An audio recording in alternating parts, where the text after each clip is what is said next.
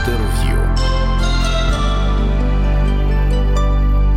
Всім доброго дня, з вами Радіо Ісландія. Як завжди, ми говоримо про найцікавіші події класичної музики в Україні, розмовляємо з найвідомішими персонами у світі класичної музики України. І сьогодні в нас чудовий привід. Сьогодні в нас у гостях Віктор Плоскіна. Він повернувся в Україну з Білорусі. До цього він 12 років займав посаду головного диригента Большого театра в Мінську. В жовтні, 1 жовтня, дуже знаменна дата, Віктор Плоскіна став головним диригентом Київського оперного театру на Подолі. Сьогодні він у нас в гостях. Вітаю, пане Вікторе. Доброго дня. Скажіть, будь ласка, у вас дуже цікава кар'єра, якщо її прослідкувати, можна сказати, навіть майже як у футболіста. Ви скрізь подорожуєте і багато де були головним диригентом оперних театрів. Скажімо, Національний оперний театр Сербії. Ви 2 роки очолювали. Потім ви були головним диригентом Кримського оперного театру. 12 років в Білорусі. Скажіть, будь ласка, як сім'я сприймає ваші такі поїздки тривалі, кар'єрні? Сім'я завжди зі мною. Ви так цікаво сказали про футболіста. Ви знаєте, я ж з родом Закарпаття, а там футбол це як святе. Так що мені приємно чути, приємно, дуже гарне порівняння таке влучне з футболістом. За кого вболіваєш в Закарпатті? В Закарпатті завжди вболівали за Київське Динамо. Не за Карпати? Карпати, звичайно, але Карпати то була така команда не дуже. А от Київське Динамо, тут же половина Київського Динамо було Закарпаття. Йоже в Сабо, Бишовець. Тобто там маса людей. Ми всіх знали, ми всіх дивилися. Тобто це було, це для Закарпаття завжди подія.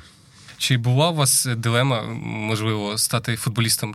А не диригентом? Я б задоволенням став футболістом. Чому диригент тоді? А не футболіст? Знаєте, так трапилося, можливо, випадково, можливо, ні, але в Закарпатті це такий край, де всі співають, всі на чомусь грають, всі займаються творчістю. І коли я потрапив в музичне училище, коли я почув симфонічний оркестр, то я вирішив, що тільки диригентом. Я поступив відразу після закінчення музичного училища в Львівську консерваторію, і почалася моя кар'єра диригентська вже майже 25 років. Майже 25 років. В 94-му році, от я позавчора був на радіо, ми були, і там була запис 94-го року, де я диригую Тараса Бульбу на конкурс лауреатів конкурсу Турчака, концерт, і там я диригую Тараса Бульбу. Це в 94-му році у грудні місяці. Представляєте? Фантастика. Так. Але Турчака ви виграли в 98-му? В 96-му. Я спочатку мав 2-у премію, потім отримав 1-у премію. А що у вас було в 96-му році? Яка програма? В 96-му році я диригував, по-моєму, 6-ту Чайковського, диригував 5-ту Шостаковича, диригував Колодуба, 2-у сюїту Равеля, Дафніс і Хлою диригував. Там цікава була програма. Я скажу, що програма набагато цікавіша, ніж те, що можна деколи побачити в концертних залах. Знаєте, конкурс Турчака – це така була дуже серйозна подія тоді в той час. Зараз дуже багато вже конкурсів, дуже, дуже воно урізноманітнилося, життя музичне. А тоді це були такі перші проліски, перше щось надзвичайно романтичне. Я пам'ятаю той перший конкурс, повний зал консерваторії. Всі цікавилися тим. Там був такий потрясаючий диригент Нахматулін, Рашид Нахматулін. Там Жадько тоді отримала 1-у премію. Дуже, дуже багато було таких цікавих людей. Там Юра Голота отримав 3-ю премію, там Кульба Баала. Тобто цей конкурс дав дуже такий сильний поштовх. І для нас, всіх диригентів, тому що диригенти – це дуже важлива, дуже, дуже важлива і дуже непроста професія. Дуже непроста професія. І, як знаєте, Римський Корсаков казав, що дирижування – діло темне. Воно не зовсім діло темне, але воно дуже відповідальне діло. Так що надзвичайно відповідальне, тому що від диригентів надзвичайно багато залежить. Залежить атмосфера, залежить імпульс, залежить натхнення. Тобто це ті люди, котрі повинні піднімати колективи наверх, тобто до неба, котрі повинні давати, розкривати якісь надможливості людські, спонукати їх до того. А для цього потрібна дуже сильна воля, дуже сильна харизма і глибоке переконання в правильності того, що ти робиш саме так, як потрібно це. Можливо, це Хтось каже, що невірно, не туди йдемо, товариші, але це повинно бути впевнено. Тоді досягається хороший успіх, тоді є прогрес, тоді є перемога. Тобто не тільки техніка, але й темперамент, і характер у диригента. Це дух. Це дух, це найголовніше, мені здається, це найголовніше. От дивіться, от ситуація буквально, як то кажуть, з печки, з гаряча. От у нас позавчора відбулася колосальна подія 23-го, тобто на вшанування українського голодомору. І вдалося організувати, мені здається, безпрецедентний вечір. Чому? Тому що в жовтні місяці, коли я прийшов, заступив на посаду головного диригента, я подивився, що в рекламі на український голодомор стоїть перголезі «Стабат Матер» і «Росідні Стабат Матер». І ми поспілкувалися з художнім керівником театру та директором Петром Федоровичем Качановим, і він оперативно відгукнувся, до речі, на це все. Я кажу, як же ж так, український голодомор, і ми ж повинні відзначити його українськими творами. І ми активно, буквально за півмісяця організували цей концерт. А концерт, мені здається, дуже влучно було. Це була хустина Ривуцького, це був другий концерт Станковича, котрий блискуче грає Дмитро Ткаченко, котрий відразу відгукнувся, відразу приїхав. І, звичайно, Івана Карапця «Молитва Катерини». «Молитва Катерини», котра написана в 96-му році. От він, Іван Карабець, розповідала дружина, каже, їхав машиною своїми «Жигулями» і бачить, і чує по радіо чує вірші Мотрич. І він це почув, і це настільки його надихнуло, що він написав «Молитва за Катериною». «Молитва за Катериною». Там є дитячий хор, там є чтиця, там є симфонічний оркестр. Ми додали ще жіночий хор, щоб підсилити дитячий хор. І відгукнулася радо на нашу пропозицію Ніна Матвієнко, котра це зробила настільки зворушливо, що після виконання цього твору зал практично був, не аплодували навіть люди, настільки було сильне враження. В мене було страшенно сильне враження від репетицій, від тої теми, котру ми підняли. Чому? Тому що ми повинні займатися не тільки розважальними речами. У нас наша задача значно глибша. Значно глибша і вона повинна бути велика.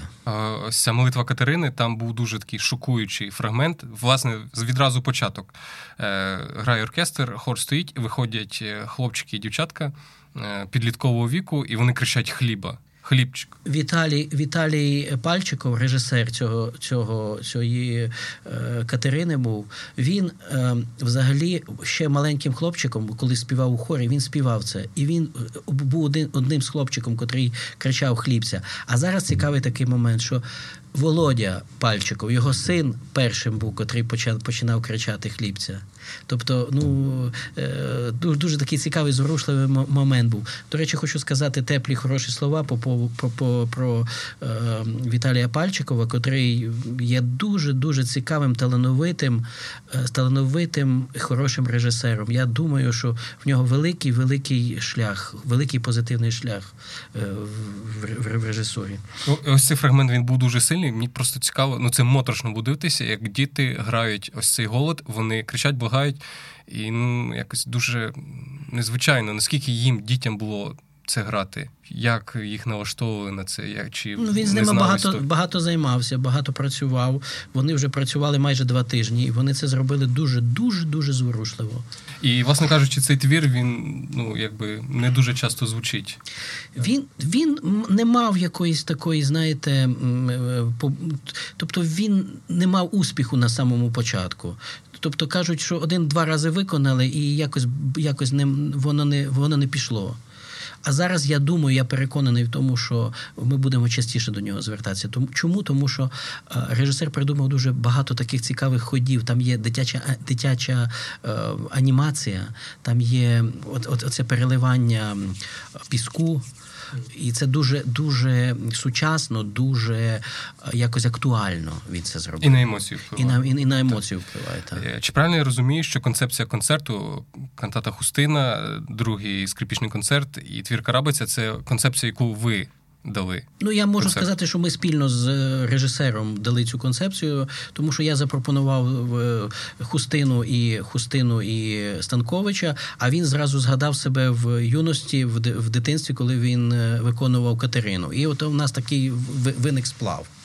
Власне, чому я питаю? Тому що ось за останні, мабуть, 10-20 років функція диригента в оперних театрах, взагалі в різних установах, диригента вона змінюється. Якщо колись диригент був, власне, як повелитель всіх, він міг вказувати оркестрантам, що грати, скільки грати, де ходити і де не ходити, то не кажучи про те, що диригент впливає на репертуар, на запрошення солістів, на багато таких речей, то зараз складається враження, що диригент, він не має впливу на багато речей, він просто виконує якісь постановки менеджерів, там вказівки керівництва театрів. Скажіть, будь ласка, як у вас в кар'єрі складалося з повноваженнями диригента? Де було більше, де менше, де вам найбільше сподобалося? По-різному складалося. Ви знаєте, ви дуже мітко підмітили, бо справа в тому, що диригент зайнятий більш точною справою, він зайнятий з партитурою, він зайнятий нотами, і йому він мало часу може уділити якимось таким більш глобальним речам, зв'язаним з організацією, із якимось концептуальним напрямком. Тому тут, звичайно, тим більше, що ми бачимо, що майже всюди стає, оперні театри стають режисерськими театрами. Тому що музика відходить на другий план. Важливо, що поставила людина, важливо, як там, що воно бігало, що воно впало, що воно грюкнуло, що воно стукнуло. А музика відходить на другий план. Я вважаю, що це не зовсім вірно. Чому? Тому що в музичному театрі все-таки Господь Бог повинен бути музика, а музикою займається диригент. І тому, якщо було б більше уваги і поваги саме до цієї персони, то оперні театри тільки виграли від цього. Але тут також можна сказати в сторону диригентів комплімент. Чому? Тому що дуже часто диригенти здаються, піднімають руки і як воєннополонені йдуть у цьому напрямку. Тобто кажуть, так вирішили, так сказали, а от відстоювати цю музичну лінію, відстоювати якусь таку правдиву творчість, вже нема ні натхнення, ні часу, ні здоров'я. І тому дуже часто диригенти винні самі в цій ситуації, що вони відпускають на поталу людям, котрі хотіли б зробити, але не вміють і не знають, як це повинно бути. Чому? Тому що хотіти і вміти – це величезна різниця, щоб людина не тільки хотіла щось зробити, але й вміла щось зробити. А так як у нас організація менеджменту театрів, можна сказати, на такому, в зачаточному стані, то завжди виникають отакі колізії, завжди виникають проблеми. В Білорусі ви прожили 12 років. 10 років ви очолювали, були головним диригентом Большого театру. Наскільки вам давали можливостей втілювати свої художні плани? Я там був 12 років. Давали мені плани втілювати. Там у нас ситуація була така, що це був директорський театр, так званий. Тобто там практично всі питання вирішував генеральний директор, тому що це був функціонер від Міністерства культури. Але дуже, дуже фаховий, дуже такий, можливо, деякі речі не розумів до кінця, але інтуїтивно відчував. Але у нас був дуже хороший тандем з головним режисером, котрий був з Великого театру Росії, це Михайло Панджавідзе. І ми в співдружності могли вирішувати дуже-дуже багато таких хороших, цікавих питань. Там надзвичайно був сильний оркестр, дуже великий репертуар. Там, наприклад, були такі спектаклі, я ставив такі спектаклі «Хованщина», «Снігурочка», «Трубадур». От «Снігурочку» я поставив з дуже теж хорошою режисеркою Сусаною Цирюк. «Богему» ми робили з голландцями, «Трубадур» з голландцями. З Михайлом Панджавідзе ми зробили масу спектаклів, 12 або 13 спектаклів. Це і «Турандот», і «Дон Паскуаля», це «Тоска», і «Набуко», це «Сива легенда» білоруського композитора Смольського. Але таким вершиною мого з ним творчості стала «Соломея» разом з «Заратустрою». Тобто дуже такий цікавий проєкт. «Заратустра» – це в нас був хореографічний пролог. Тобто Заратустра показав, знаєте, як життя святих. І через це життя святих ми нирнули в Соломею. Тобто це було надзвичайно цікаве рішення. Дуже був сильний проєкт, майже 500 000 він коштував євро. Він з великим кораблем, з великими потужними речами. Це дуже дорогостоячий проєкт був, але я просто пишаюся тим, що мені вдалося це зробити.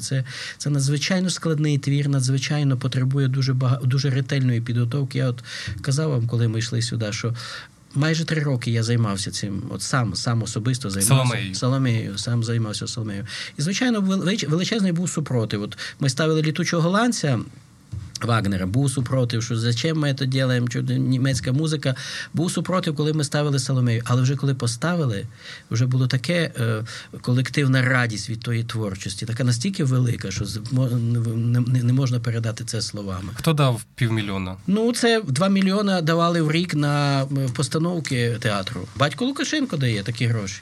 На Соломею? Ну, звичайно. Тобто, я маю на увазі, образно кажу, це білоруський уряд дає на... Це є офіційне фінансування на вистави. Тому що оперний театр без постановки спектаклів, він не може існувати. Він не може існувати тільки... От тут зараз всюди кругом тільки гроші на зарплату. А заробіть на квитках фінансування на постановку спектаклів. А як можна заробити на фінансуванні, коли квитки дуже маленька ціна на квитки. Тобто собівартість квитка дуже маленька, тому що в нас не можна велику ціну поставити на квиток. І виходить замкнуте коло. Тобто на постановки грошей немає. Щоб театр розвивався, потрібно 5-6 постановок в сезон. Оперних і 3-4 балетних постановки. Ну, хай буде, і оперних, і балетних, але 5-6 постановок повинно бути. Як може театр функціонувати, коли він ставить одну виставу в рік? Це ж ненормальна ситуація. Просто такий репортаж серйозний. У нас в Україні тим часом складно уявити, щоб там дали на Соломею чи «Летючий голландець» у нас був. На такі ось опери. Тобто в Білорусі працює командно-адміністративний тип економіки. Я вам скажу тут таку річ. Тут не можна казати, що в Білорусі дали, в Україні не дали. Невірно. Чому? Бо в Білорусі один театр всього оперний. Тільки один оперний театр. І вся Білорусія працює на цей театр. Тут у нас все-таки театрів 5. Правильно? Значить, ми маємо більше театрів. Але ситуація, я переконаний, що вона буде мінятися. Я думаю, що вона буде мінятися в якийсь такий спосіб більш проєктного театру, більш театру стадіони. Бо коли кажуть мені, як розвиватися? Чи репертуарний театр повинен розвиватися? Чи повинен в стадіони розвиватися? Тобто, проєктний. То я кажу завжди, що є дуже багато переваг у репертуарному театрі. Є позитивних переваг в репертуарному театрі. Але як історично так складається, що він уже не може існувати, репертуарний театр. Тому що не може вистава йти 20-30 років. Це абсолютно не цікаво. І тому я вважаю, що повинна бути змішана схема. І стадіони, і репертуарний театр. Особливо в таких великих, крупних містах, як Львів, як Харків, як Одеса, і особливо Київ. Тобто потрібно мати і такий тип театру, і такий тип театру. Тобто змішаний повинен бути театр, на мою думку. Угу. Повернусь до Білорусі. В одному з інтерв'ю ви згадували, як ви приїхали в Білорусі, як ви облаштовувалися. Ви сказали, що ви потрапили, не мов би, в Україну 80-х років. Було багато грошей в руках і мало можливостей. Країна розвивалася. Таке враження, що коли ви прийшли в Мінськ головним диригентом, нічого не було, і все це будувалося поступово. Що це було, коли ви прийшли? Я був свідком цього, як воно будувалося, тому що Білорусія за цей останній час, буквально за 5-6-7 років, вона зробила дуже суттєвий скачок вперед економічно. Ми можемо говорити про політику різне, можемо говорити різні речі, але Білорусія як в плані економіки і в плані побутових речей на дуже серйозному рівні. Вона не уступає абсолютно ніякій європейській державі. Ось в Україні часто можна почути такі думки, що Білорусь – це як сателіт Росії, фактично. Майже підпорядковується як економічно, так і культурно. Що ви зсередини бачили?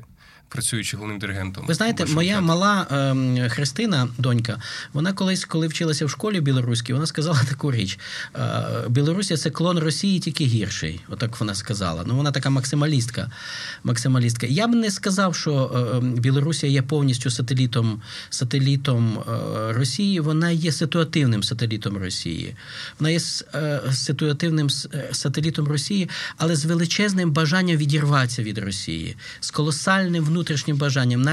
Навіть всупереч всім політичним речам, котрі робляться в Білорусі, то величезний потяг є відірватися від Росії. І дуже багато залежить від Заходу, і дуже багато, до речі, залежить від України, щоб Білорусія швидше пішла в лоно європейських держав. От нам дуже багато потрібно прикласти зусиль, щоб Білорусію якось спонукнути до того, щоб вона вже переступила цей бар'єрчик. Але я думаю, що це, в принципі, в даній ситуації неможливо.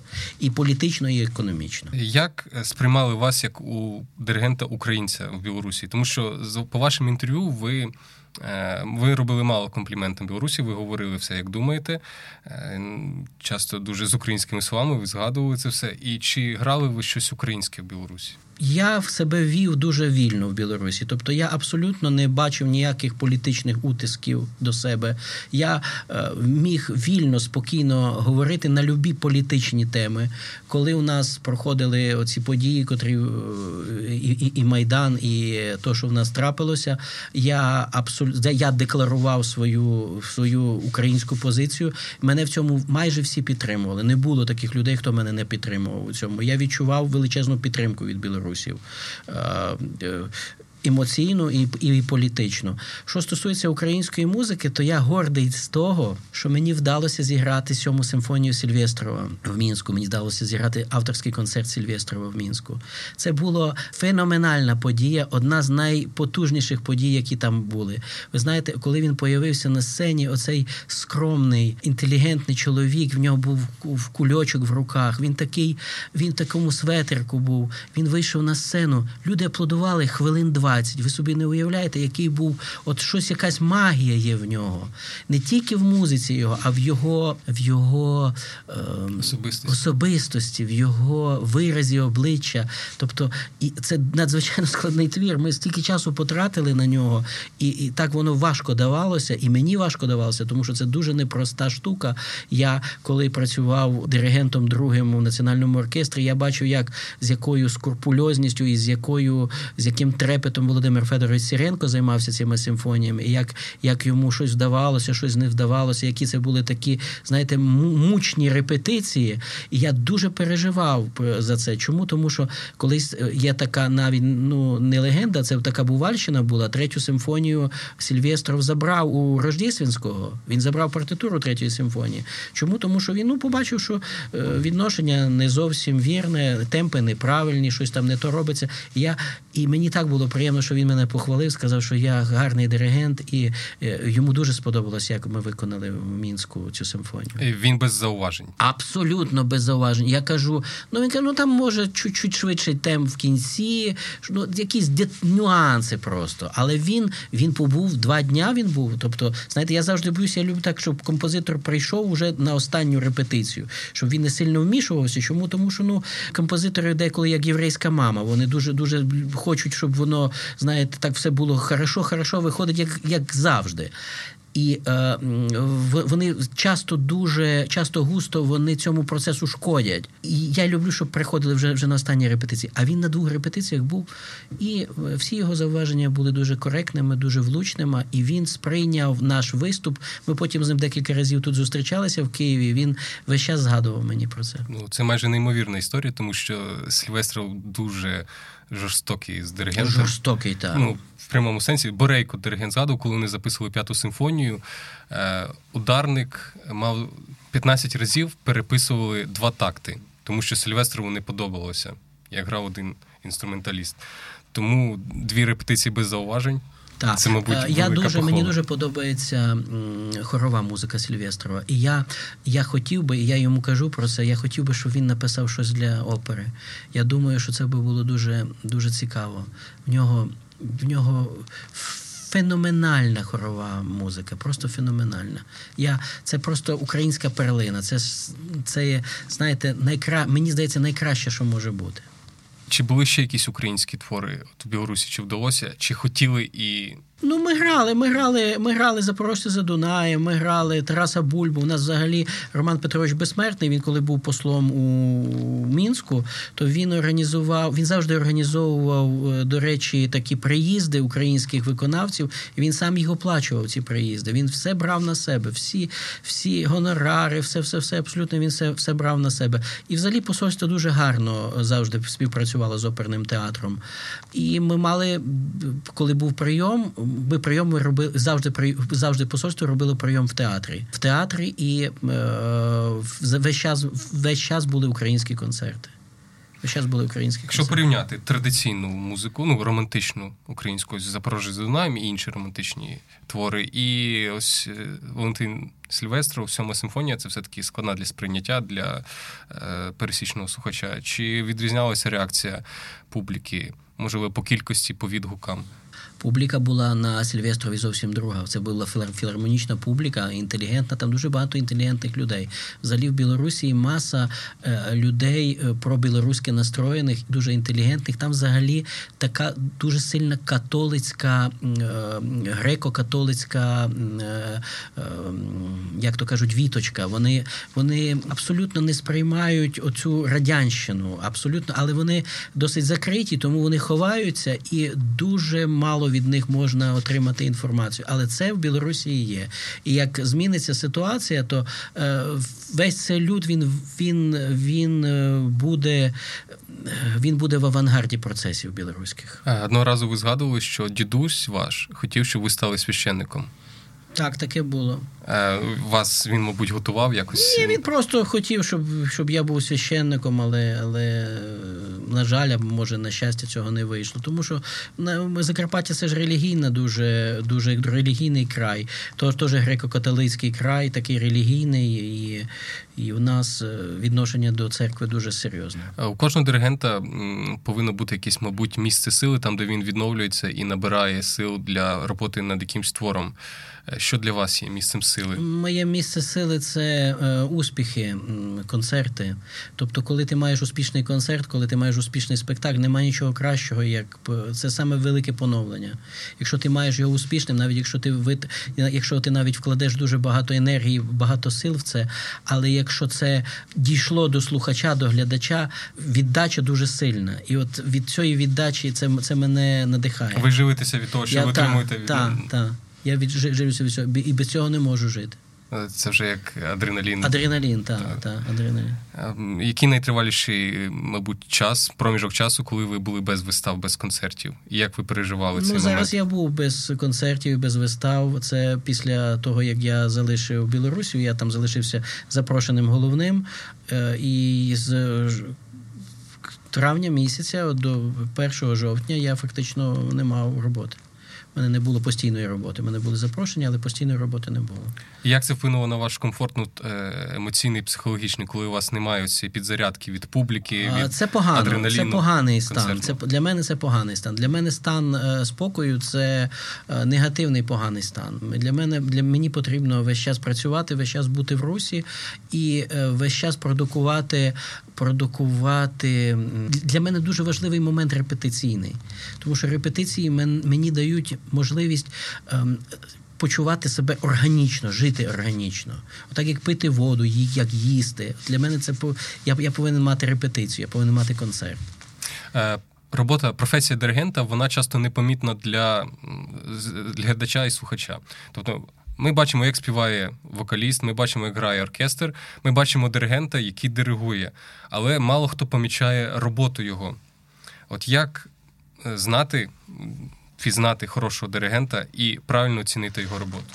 Практично дуже важко це зробити. Чому? Тому що це така, я кажу, знаєте, отверткою в мікросхему залазити. Це дуже складно знайти, чи це хороший диригент, чи це поганий диригент. Це можна тільки по відчуттю. Потім є така штука, як суб'єктивне відношення. От суб'єктивно ти відносишся позитивно, а суб'єктивно негативно. Тобто тобі щось подобається, а третьому не подобається. От ти прийшов на якийсь концерт, ти засинаєш, у тебе нема енергії, щоб цей концерт витримати, в тебе нема бажання, щоб його витримати. Тому диригентська професія, вона завжди була така залаштункова. І дуже важко відрізнити хорошого диригента від пересічної людини. Дуже практично неможливо. І це породило таку ситуацію, що в диригентську професію прийшло дуже багато шарлатанів.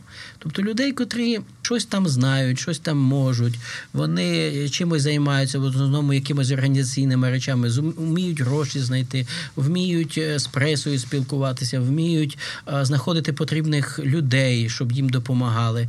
І на цьому, ви ж подивіться, скільки у нас директорів філармоній, скільки у нас адміністраторів диригують, стають за пульт, не маючи ніякої освіти. Я навіть не говорю про освіту, бо освіту не мав і Джузеппе Верді, тобто його вигнали з консерваторії. Але не маючи на то ніяких підстав, щоб брати диригентську паличку, але тим не менше вони її беруть.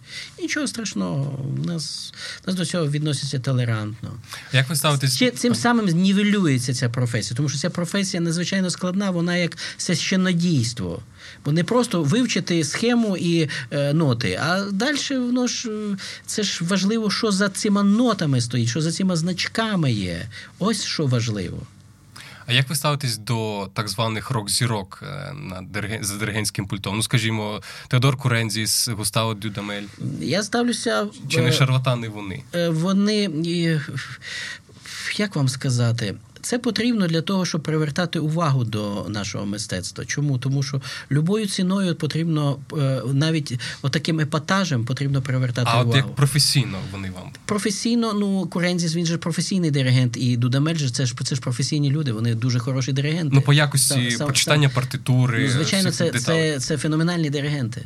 Тут же ж то, що вони медійні люди, і то, що вони мають величезну популярність, це не говорить про те, що вони погані диригенти. Це ж диригенти. Просто полярні думки про них. Одні кажуть, що це бездарно, інші кажуть, що це геніальні. Це дуже, дуже я не скажу, що це геніальні диригенти, але це дуже професійні диригенти. Стосовно роботи над партитурою, ви сказали, що над Соломеєю працювали 3 роки. Я працював 3 роки, і ще потрібно працювати. Ви знаєте, що це такий величезний пласт, який підняти от просто за роки неможливо, потрібні десятиліття.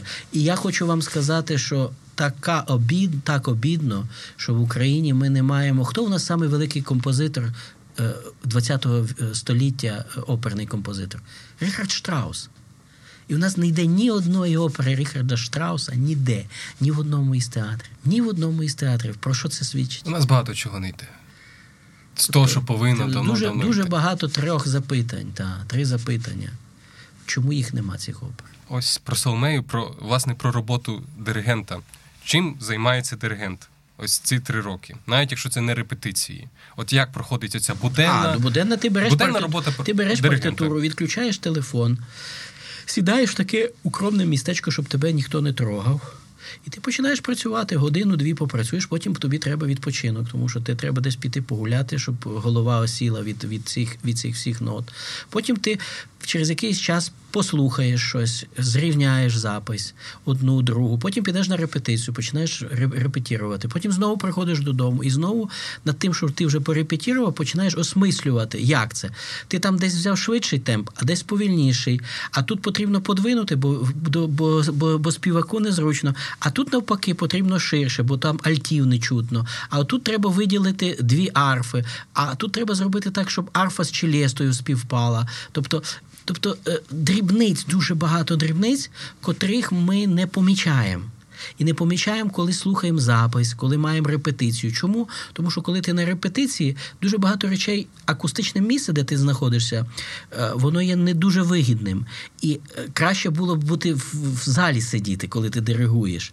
І взагалі бували колись такі в мене зали, особливо на гастролях, коли ти диригував і ти чув практично все. Це були такі унікальні зали. Це, до речі, знаєте, де такі зали? В Англії. От в Англії в таких провінційних містечках є потрясаючі красивої акустики театри. Вони невеличкі, але вони дуже гарні, вони оздоблені. І там дуже-дуже хороша акустика. Це така акустика, що ти просто таке враження, що ти сидиш в залі. що ти сидиш в залі і ти слухаєш. Ти чуєш, як другий фагот грає, ти чуєш, як там ступив бас-кларнет, ти чуєш тему альтів, як вони зіграли, ти чуєш контрабаси, як зіграли, як флажолети грають, другі скрипки. Тобто всі ці нюанси ти починаєш чути. І це неймовірне враження. А взагалі, що стосується музики Ріхарда Штрауса, то це космічна музика в якому плані? Тут багато дуже нашарувань.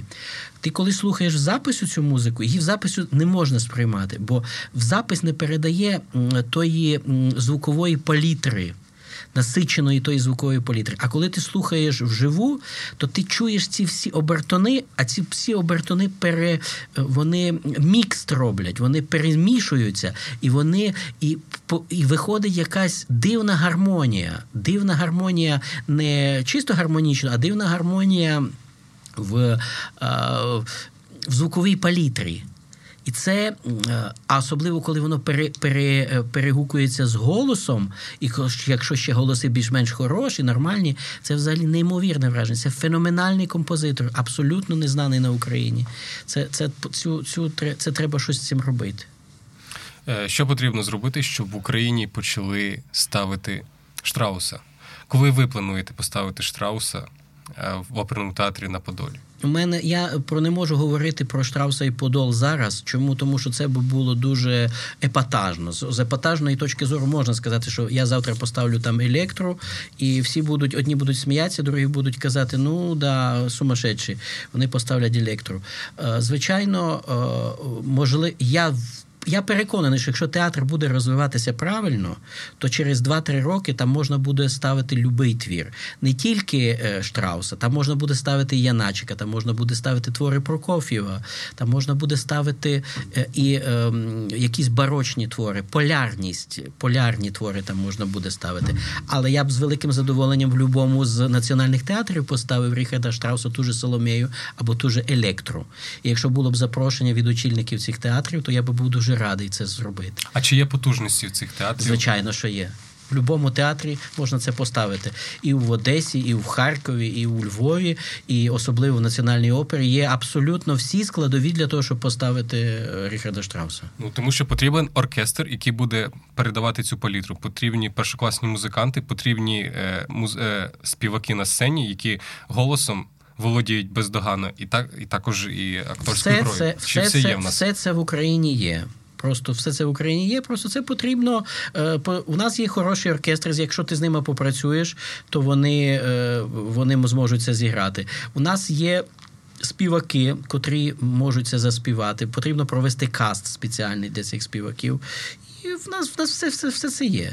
Абсолютно ситуація не безнадійна. У нас нема політичної волі для цього. Ось що. Тобто в нас кажуть мені дехто, а хто це буде слухати? Ви спочатку поставте, а потім ми подивимося, хто це буде слухати. І не міряйте все на свій рівень музичний. Бо нашим декотрим очільникам театрів варто було б сходити, спочатку закінчити музичні школи. Хоча б музичні школи закінчити. А потім братися і очолювати театри. Ставши головним диригентом театрів на Подолі, як ви бачите майбутнє цього театру? Чи вже склали якусь дорожню карту, план по розвитку? Чи будуть якісь новації в театрі? Чи буде він відрізнятися від закостенілих якихось установ? Моя точка зору така. Це моя особиста точка зору. Чому? Тому що у нас, крім мене, є ще генеральний директор, художній керівник, який має також свою точку зору. І у нас є головний режисер, який також має свою точку зору. І я думаю, що ми втрьох знайдемо спільну точку, спільні якісь дотики, і ми з часом виробимо одну стратегію.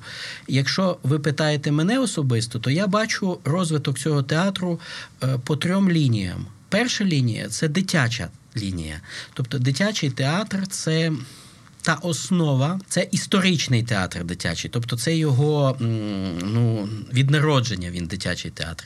І я вважаю, що це дуже важлива, надзвичайно продуктивна і дуже перспективна галузь. Чому? Тому що, по-перше, ніхто не пожаліє грошей для дітей. Всі віддадуть все, що мають, віддадуть дітям. Всі свої надбання віддадуть тільки для того, щоб діти себе комфортно, гарно розвивали. Дітям потрібно давати на мою точку зору, дуже цікавий продукт високої якості.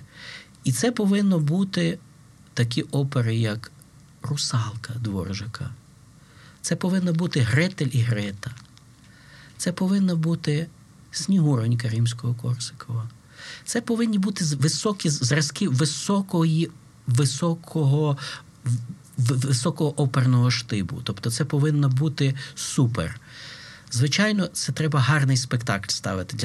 Для того, щоб поставити гарний спектакль, потрібні величезні гроші. Чому? Тому що діти зараз не прийдуть на такі спектаклі, котрі щось там зробили, хтось там бігає. Їм хочеться цікавого спектаклю. Це один напрямок. Другий напрямок повинен бути...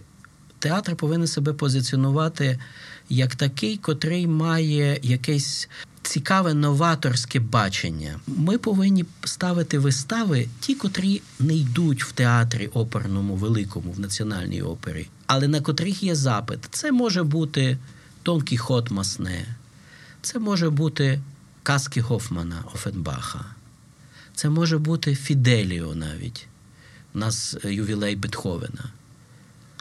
От це друга тема. Третя тема, я вважаю, що повинна бути українська. Українська тема. Чому українська тема? Тому що це, по-перше, театр на Подолі, напроти нього Сковорода, там недалеко Могилянка. І кому, як не цьому театру, бути флагманом української оперної думки? Тим більше, що ми маємо досить потужні сили, я маю на увазі в керівництві. Це і Петро Федорович Качанов, це і Пальчиков, це і ваш покірний слуга. І ми могли би зробити дійсно справжній український театр. Але український театр в якому плані? Не тільки кажуть, а чому не ставлять Тараса Бульбу, чому не ставлять Ярослава Мудрого, чому не ставлять Богдана Хмельницького. Це добре, можна це ставити. І «Украдене щастя» можна поставити, і «Золотий обруч» Лятошинського. Але це було колись уже поставлено. Треба ставити щось нове українське. «Золотий обруч» не був так добре поставлений. «Золотий обруч», до речі, в нас є в планах поставити «Золотий обруч», тому що я вважаю, що це один з найпотужніших, можливо, найпотужніший український спектакль. Але театр повинен стати своєрідною лабораторією для української опери. Чому? Тому що один із очільників оперних театрів в інтерв'ю каже таку фразу. Коли поставлять в Дойче Опера, в Ля Скала і в Метрополітен, коли поставлять українського автора, тоді й ми поставимо. Це неправильно. Не поставлять в Дойче Опера, в Ля Скала і в Метрополітен українського автора. А я вам скажу чому. Щоб поставити українського автора, потрібно 10-15 років ставити вистави. І через 10-15 років ми через цю лабораторію, коли пройдемо, виникне один спектакль, котрий дійсно можна буде поставити в Метрополітен, в Дойче Опера і в Ля Скала. Ось нова опера, вони зі своїм Йовом об'їздили весь світ уже. От бачите. Уже є. Так, уже є. Тобто тут замість того, щоб допомогти, кажуть, от коли поставлять, тоді ми поставимо. Це вже правильне відношення до української опери? Ні. Тобто ви будете тут ламати ось цей стереотип, що... Не просто будемо ламати, ми зламаємо. Ми просто його зламаємо. Ви вже замовили комусь оперу? От у нас вже буде опера, ми скоро повинні поставити Івана Небесного виставу «Похід на Москву». Так? Так що... Дуже цікаво. Да. Стосовно про Москву, хотів відкласти це питання, якщо вже ми затялися про це. Ось ви працювали диригентом в країнах, які були дуже лояльні до Москви, до Росії. Так. Сербія і Білорусь. Чи пропонували вам диригувати в Росії? Я диригував багато в Росії до 2014 року. А після? Після я не диригував. Я отримав запрошення від Георгієва в Маріїнський театр, але я не поїхав. Чому? Тому що я не вважав, це неправильно було б. Це неправильно було б, і я після 2014 року ні разу не був в Росії. Як ви ставитесь до українських музикантів? От в шоу-бізнесі це вже на конвейер поставлено, ми всі знаємо, хто виступає в Росії, ми їх хвалимо, сваримо, критикуємо. А от музиканти з класичного дивізіону, які їздять виступати в Росії, диригенти, композитори, як ставитись до них? Знаєте, це... Таке особисте питання до них. Я не їжджу. До факту цього теж. До факту я ставлюся... Ми воюємо з Росією. Я ставлюся, звичайно, негативно. Звичайно, негативно, але ще раз повторюю, це особистісні речі. Це кожна людина повинна прийняти сама. Тобто я прийняв це для себе рішення.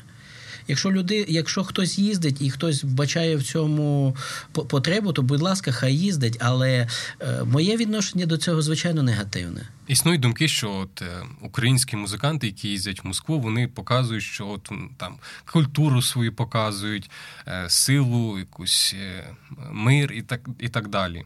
Чи мають сенси такі повідомлення, такі меседжі, з якими наші музиканти їдуть? Я думаю, що це все вигадки. Я вважаю, що знаєте, це передьоргування з больної голови на здоровою.